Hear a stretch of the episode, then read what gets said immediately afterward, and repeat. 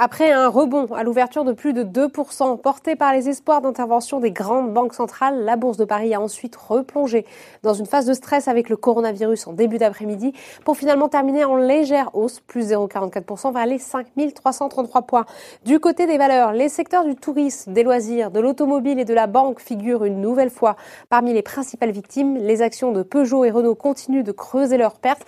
Peugeot est lanterne rouge de l'indice à moins 4,28%, Renault moins 3,23%. Le secteur bancaire est quant à lui toujours pénalisé hein, par la perspective d'une intervention des banques centrales sur les taux. Crédit agricole moins 3,15%, Société Générale moins 2,23%. Sur le SBF 120, Air France KLM perd 7,79% en séance après avoir annoncé une suspension prolongée d'un mois pour ses vols vers la Chine. Et Europcar Mobility est également en baisse, hein, moins 7,45%. Toujours hein, du côté des baisses, c'est la dégringolade pour SES e Global, presque 30%.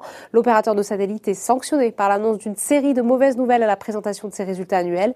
SES e Global a abaissé pour la deuxième fois ses objectifs financiers pour 2020 et divisé par deux le montant du dividende à verser cette année. Du côté des hausses, maintenant sanctionné en début d'année en raison de son exposition à la Chine, Rémi Cointreau tire son épingle du jeu et fait figure de valeur défensive, hein, plus 3,56%. Il faut dire que le groupe de vin et spiritueux a, des fondamentaux solides hein, selon les analystes.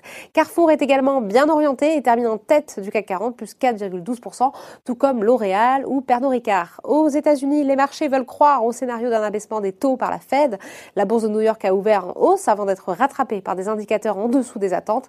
La croissance de l'activité manufacturière a ralenti plus que prévu en février et les nouvelles commandes ont reculé. L'indice ISM manufacturier ressort en baisse à 50,1 contre 50,5 attendu par les analystes.